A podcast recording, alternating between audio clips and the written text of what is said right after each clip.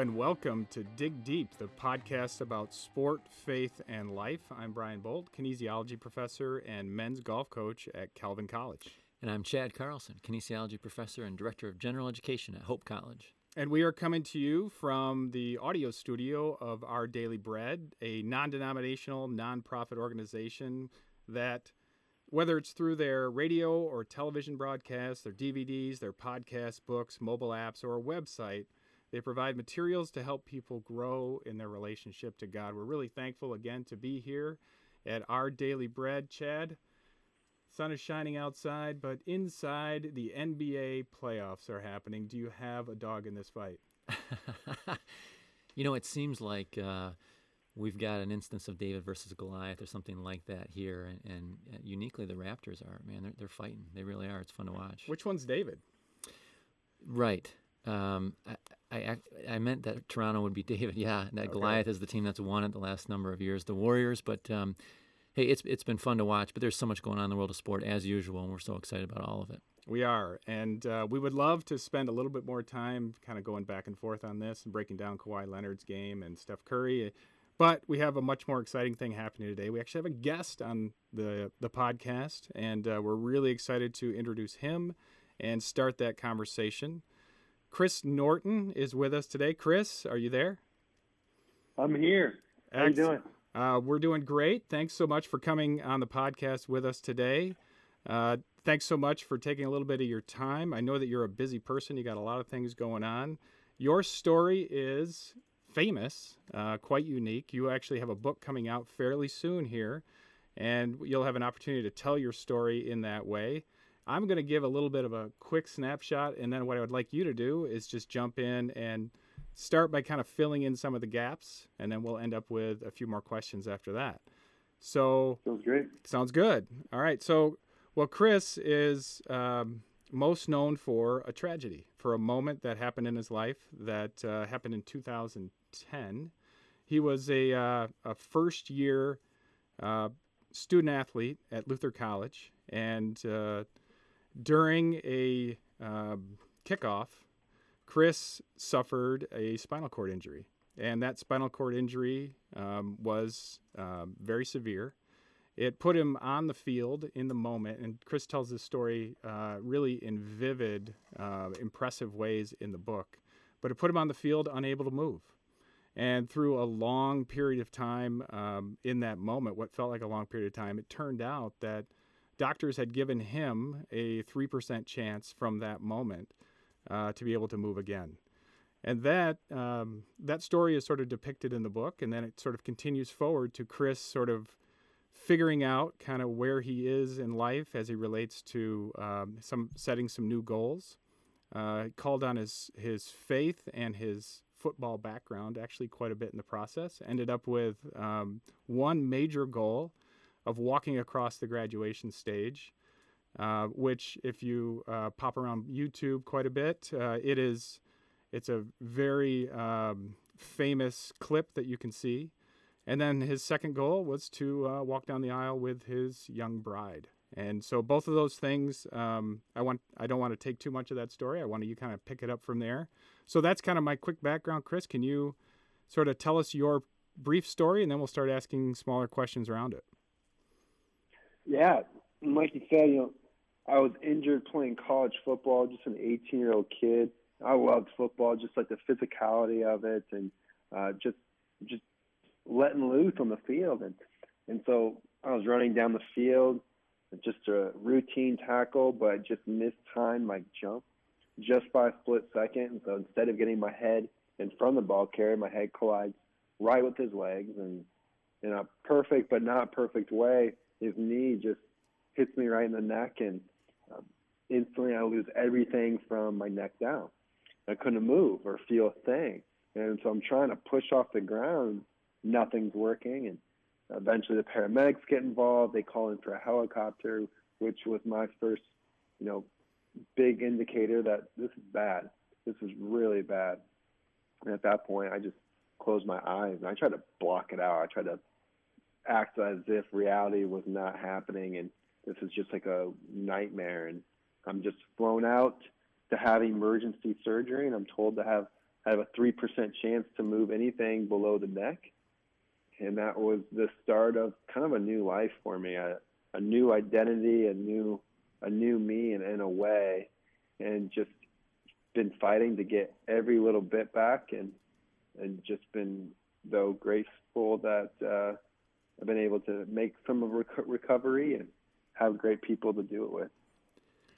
Chris, you uh, have written this forthcoming book, The Seven Longest Yards, with your wife Emily, in in which you you share this uh, this story in real vivid detail. I, I'm amazed at how that's written and the intricate memories that you have of that experience, that experience in the fall of 2010.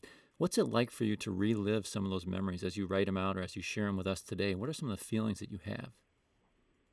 You know, honestly, it's something that I have told so many times that it's kind of been numb to me going back to that moment. And to be honest, too, like that experience of being on the field, it wasn't a horror scene like you might think it would be that's because like. I was just so confused. I was hmm. just so naive to what was happening. So I was actually pretty calm on the field.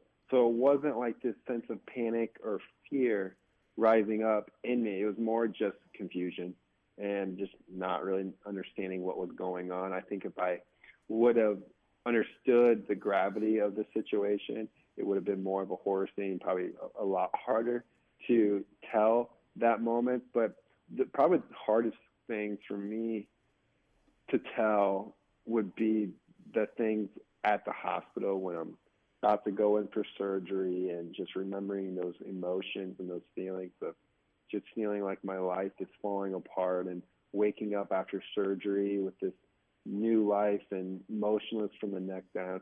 You know, some of those moments are the ones that really put you back to that place. And but I also I don't want to ever forget what it felt like to be in that mm. situation because it mm-hmm. gives me such a perspective for what was then and what is now. Hmm. And that just gives me just a boost of energy and motivation of how far I've come and just grateful for what I do have. Yeah. Yeah. Chris, I just want to commend you for the for the writing of that book. I think it really was is going to be helpful for people that uh, pick it up and, and want to know your story you know, I was kind of enthralled when I started working through the pages uh, early on, mainly because at, we're we're sports guys, right? We're athletes, and mm-hmm. to hear that story, and you know, as an aside, I I have a son that'll be going off to play college football next year, and so it it is a it's a question I want to kind of come back to with you in, in a little while. But first, can you take me through sort of that moment where you got on the helicopter and you thought that you might die in that moment. You were you were losing oxygen. You were losing the ability to breathe, and and you you found a way to center and focus. Can you can you walk us back through that moment? Yeah. So upon getting on the helicopter to fly me out to Mayo Clinic in Rochester, Minnesota for my surgery, I began to lose the ability to breathe. It felt like I was my lungs were just failing me. I was breathing into like a small straw, it felt like. And I was just really struggling for that air. And I tell the paramedics that I'm with, and they assure me that, you know, we could put a breathing tube down your throat, but it could cause more damage to your spine. And I don't want to cause any more damage to my spine. So I, I decline it. I tell them I'll, be all right. I'll make it through. And, and they tell me they'll be right next to me the entire time and that if I need help, just to let them know. It's okay. So I trust them. And then we get in the helicopter, and you know, all I can think about is my breathing. Am I getting enough air? Um, just all my focus is on that and that air that I wasn't getting. And eventually, I, I get to this feeling that I'm drowning. Like I'm, I start to panic. I'm not getting the air that I need. I I need that breathing tube. So my eyes shoot open. I look over to the paramedics, and they weren't looking at me. And I'm I'm mouthing to them, "Help me! Like help! I I need that breathing to. But they just weren't paying attention.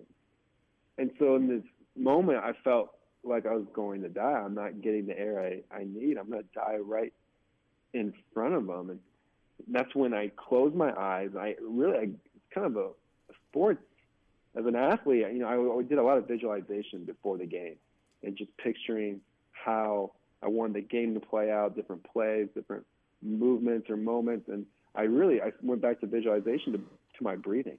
I visualized my lungs just filling with air and then expelling it out. And I just focused on one breath at a time. And by focusing on just that one breath, and I counted each and every breath, I began to build the confidence in myself that, okay, I'm breathing. I, can breathe. I'm going to be okay. Just by focusing on the air I was getting instead of the air I was not getting. That moment was really pivotal for me to just stay present and just focus on the progress and what you can do versus what you can't. And that just the stepping stone for me to be able to really keep moving forward, just focusing on what I can do on the air that I was getting. You know, it's hard.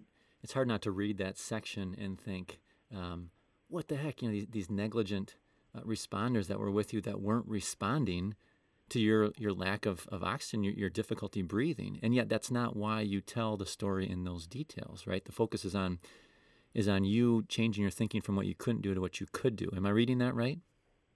Yeah, absolutely. It's it's not about yeah the paramedics is really maybe it was just a, a sign of a, a teaching moment. Maybe I don't know, but well, I'm going to take it for what it what it's worth to me, and that I, I learned that I got to focus on what I can do. I can't be focusing on the things that I'm losing. Right?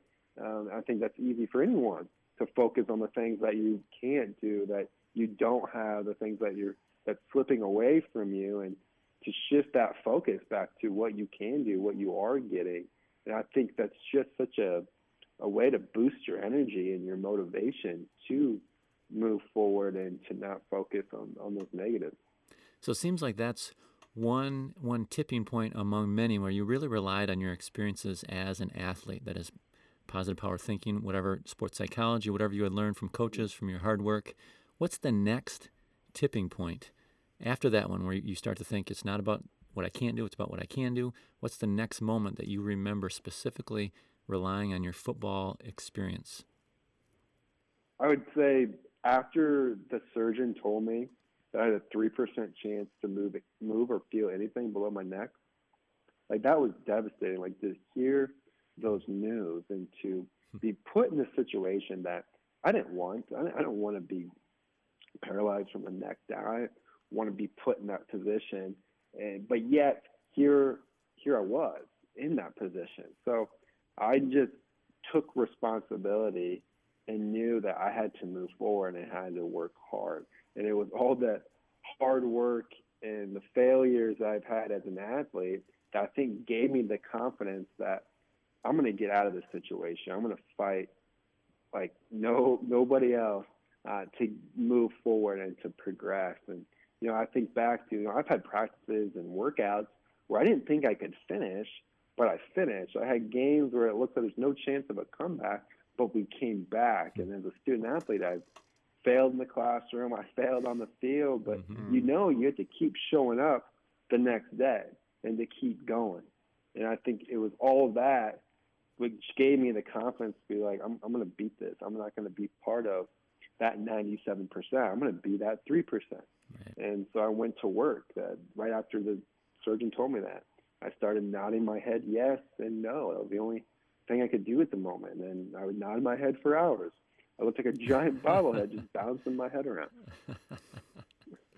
You know, Chris, I can I can hear that competitive spirit. I can hear that sort of achievement motivation that an athlete often has because you go through a lot of failure as an athlete. You sort of uh, acquire an ability to just everything that comes along, you say, I, I want to tackle it rather than uh, shy away from it. You're an athlete. You you you like running around. You like uh, flying around. You said, and you've done a lot of things in your life. Tell me now, um, what is what is your relationship to sport now as a as a person that uh, can no longer do what you could do? Yeah, I love sports. It's one of the you know big things I want. I love to watch. I love, like you say, competition. Like that's just who I am. I'm a competitor at heart. I love achieving, and so I I still watch football on TV or and live. I'll still you know watch basketball, whatever it may be.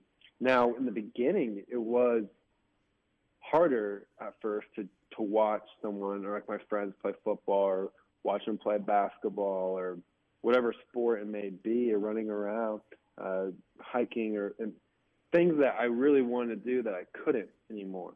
And it was a grieving process to just having to let that go let that stage of my life go and then just accept this new stage. And that wasn't easy, but like I said, I had to literally just grieve it and just let it go and to move on to again it kind of came back to what can I do now.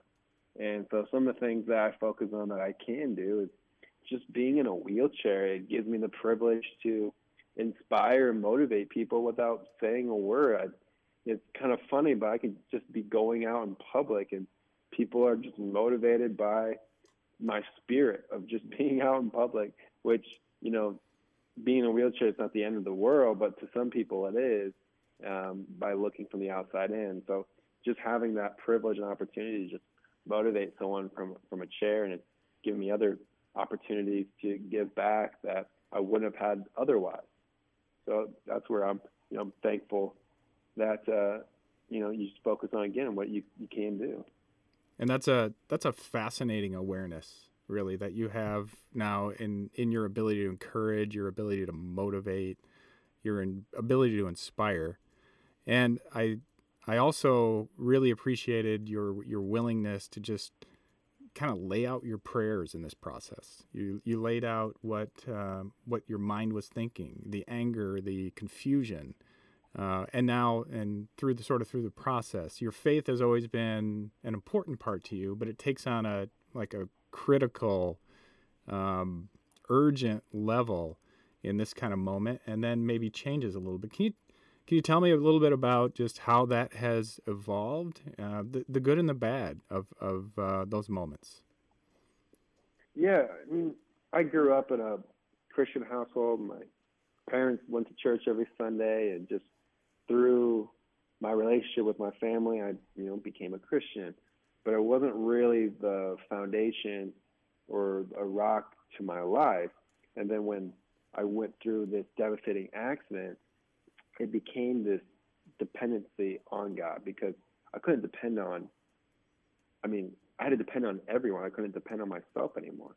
Which my whole life I, I depended on myself. Like I was independent, right? I I could handle things. I didn't. I wasn't didn't go anything go through anything that was really um, that shook my world. So having this my life flipped upside down gave me this dependency on God and a new relationship with Him, and I began to just be more grateful for that relationship and what God can provide, and it gave me so much hope in a, a time where I felt hopeless.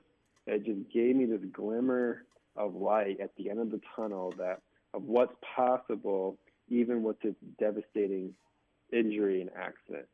Like I just knew that, that something great was possible because of God. So I, it really strengthened my relationship knowing that and how important that was once my life was just completely shaken. And then as time goes on, though, it slowly begins to become a, kind of on the back burner, kind of the back seat uh, for for myself. And then it wasn't until about a couple years ago, um, finding you know this great church and Christ Fellowship down here in South Florida, where it just really became more of a foundation of my life and who I am. So the fellowship that you found recently in a, in a church has been a really cool thing, and that seems to be sort of part of the ongoing process of what this story is is going to become moving forward. Looking back to the the time acutely right after the accident, you were also surrounded by a type of community and fellowship, and that was your family and friends. It seemed like, to me, uh, that was a really special part of the the rehab and the recovery process was having your parents and your sisters there with you, uh, being so helpful and so enthusiastic to you, walking alongside you with that journey. I'm wondering specifically about your parents. So Brian and I are sitting here in this sound booth, both as parents ourselves. Brian said he's got a son that's going to start playing college football this coming fall. I have a son who's going to start playing flag football this fall. Mm-hmm. What are your parents' uh, reflections now? Can you speak for them as they look back on all of this? How football you know, likely gave you so much throughout childhood and adolescence, but then it was football that also took away so much. What would your parents say to someone like us asking them, Is football good for my kid? You know, that's a good question. I'm I'm not sure what their specific thought on football would be. You know, I can't speak for them, but I would say that I think they understand how important it was for me to learn those values of like teamwork and hard work and just pushing your body and yourself to the limits because it was those lessons I learned from football that allowed me to succeed as hmm. an adult, right? So it was those sort of values that I think they definitely know have carried over into so many areas of my life. And although, you know, football caused me to be in a wheelchair, but I, I think it the the value out of football is still greater than what the injury caused. So I think they see that, and that what's really powerful too. Uh, in my so my first book, I wrote a book with my dad actually, and so you get both my perspective, my dad's perspective, and it goes really into detail that time in the hospital. And what was really powerful about my family throughout this time is that they were so strong.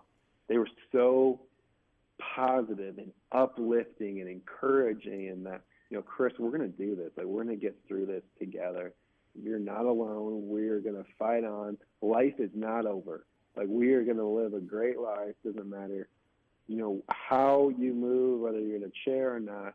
Like we're going to we're to move on and it's going to be a great life no matter what. And they were just like solid about that. And i i believe them. And I fed off of their positivity and their encouragement and their belief, and when I, in a time where I really needed that. So I, I would say for any parent out there, just like being strong for your kids and letting your example um, carry over to them is so pivotal, and it's something that I, as a father now, is something that's really important to me. It's just you know what kind of example am I setting, and what kind of energy am I giving off. That is that's great advice. Thanks so much for for offering that. Now, uh, this new book that's coming out, the seven longest yards, has to um, it kind of walks through two of your walks, right? Two important moments in your life that you set as markers. And uh, in the early part of the book, you talk about football, you talk about your your experience, your um, your injury, and then it gets a little mushy. I mean, we're talking. uh, you you lured me into a love story. What we're a sports show, Chris. Yeah. So um, eh, let's let's talk a little bit about that. So important in your life is your your lovely wife, um, and she was there during your walk, your two walks, obviously. Can you just give a little history there without you know, don't turn this into, you know, something we can't play for, you know, most people. Go ahead. No, it, um, we met online three years after my injury, and that was something too. Like, man, am I gonna meet a girl that's gonna want to be with me? I, I thought people valued me for being an athlete, for my strength and my competitiveness and, and my success on the field. And but I did learn through this process that that's not where your identity comes from. Your identity comes from who you are as a person, not how fast you can move. And and just I think it's important to understand that because uh, when that is taken away, when the competition is gone, sports is done, you know, life goes on, and just understanding that you're more than just an athlete is really important. So one, I first I understood that, and then uh, understanding that the value as a person thankfully it led to meeting Emily online and we connected and you know it was met in person it was love at first sight it's a beautiful woman but she's just an incredible person and just has a heart for other people and she came alongside me and we set this goal that I'm going to walk across the stage in my college graduation and Emily became my my best trainer she pushed me she's a, was another coach for me and that we were going to see this through. And uh, she was the one that then helped me across the stage. And so it was cool though I, when we went across the stage with her help. Uh, she went across the stage with me as my fiance because I asked her to marry me the day before. Mm. So that was a really special moment, and I was more nervous for that proposal than the actual walk in front of thousands of people. And then now we the get walk, it. Yeah. yeah, went great. though. good. So you have um, you have these cool football analogies throughout throughout the book, right? So there's your dad giving the, the sort of sarcastic uh, pseudo motivational coach talking to your big toe to get it to move in the hospital, and and in many ways Emily functions as as your coach too. At times when you were down, her saying, "Nope, we're doing this," and you're saying, "Well, if, if we screw up, we're in trouble. Then don't screw up, right? Get it done." So in many ways, there's some hard love there uh, from her. I'm wondering, as you guys wrote this, it is a love story, right? It, it, it's a it has some it's a love story written by a football player and his wife, but it's about how your identity shifted in some ways too. And so if you have a football player that comes up to you and says, "Why why would I why would I read this? This is a love story. What, what's in it for me as a football player?" How would you respond? Well, so it's a story about life, right? I mean, football is going to be such a the actual playing of football is such a small part of the big, you know, span of your life, and so uh, you got to be prepared for life after football. And I think it's just the life lesson in the book are just really important, especially when you are in football, you are playing a sport, and you think about life after the sport, which seems like forever away and it's not going to happen when you're actually in it.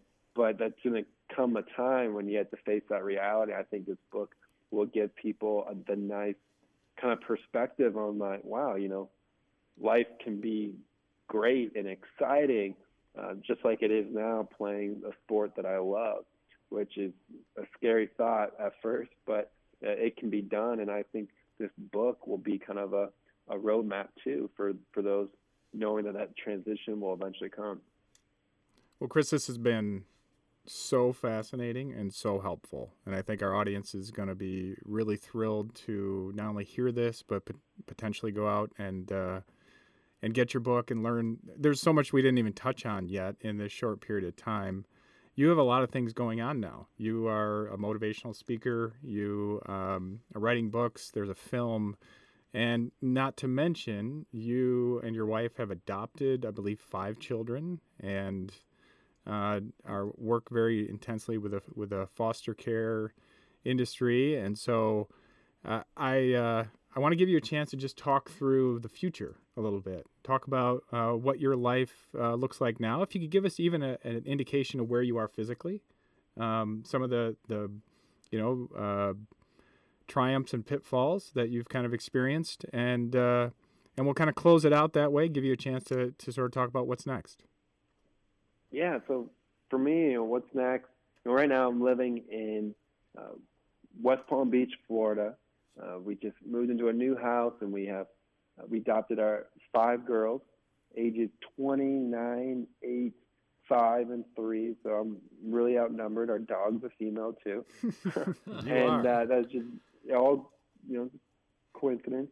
And then um, on top of that, you know, we are foster parents, so we've fostered a total of 17 children uh, in our time together with Emily and I. And uh, we are focusing right now, you know, on the book, The Seven Longest Yards, which comes out July 9th, and that'll be available everywhere books are sold. So that's really important to us. And then we have this film, Seven Yards film, that we're working on. Uh, the filming's all done. It's in post production right now, and working on distribution, which you know we're hopeful by the end of summer we'll have the landing spot for where that will go, and um, fingers and toes crossed that things go well with that. And then um, motivational speaking, like you said, I travel the country as a motivational speaker, just sharing how you know we can overcome adversity and challenges, and that we can make a greater impact and live out a better plan than the plan we had for ourselves. And then physically, you know, I'm still training, but uh, you know, I'm still wheelchair bound. I get around in a, a manual style chair, power assisted wheels that help me propel. But you know, as a quadriplegic, it's still, you know, I can't reach quite as far. um, but I'm still training, doing some walking, standing, and thankful to just be a little bit mobile there. Um, but that kind of is some of the things that um, going on in my life, and just excited to be a dad and raise kids and just try to make a greater impact and uh, leave a dent on the world. Chris, put on uh, get on your promotional platform here a second. How can we learn more about what you and Emily have going on? Yeah, if you want to get on my website, chrisnorton.org, you can learn about you know my speaking, the foundation that I started that helps those other people with disabilities, the movie, uh, the book, and then also too, if you want to get the first two chapters of my book for free, I can send that to you. And all you got to do is just take out your phone and just text seven yards, in which it can be the actual number seven or just write out seven. So seven yards to the number 44222. Again, just text seven yards to the number 44222. And that you can get you the first two chapters of the book plus the film trailer for the movie. But that's a way to connect with us. And then, you know, social media, I'm pretty active on Instagram and Facebook, Twitter, all those different social media platforms. And my handle is Chris A. Norton 16. Chris, you are rocking it. There are a lot of things going on. Thanks so much for taking the time today to tell your story, but also just in general to be able to uh, spend so much time helping others in this process, helping others in your home, but also helping others by just putting yourself out there. It would be easy, uh, maybe to pull back. Um, and you've done the opposite. You've put out your story, and I think God is working in and through you and your story. And I think that's a, uh, just a wonderful thing. Thanks so much for taking some time to talk with us today. Yeah, thank you for having me on. I really appreciate it. Absolutely. This has been Dig Deep, the podcast about sport and faith and.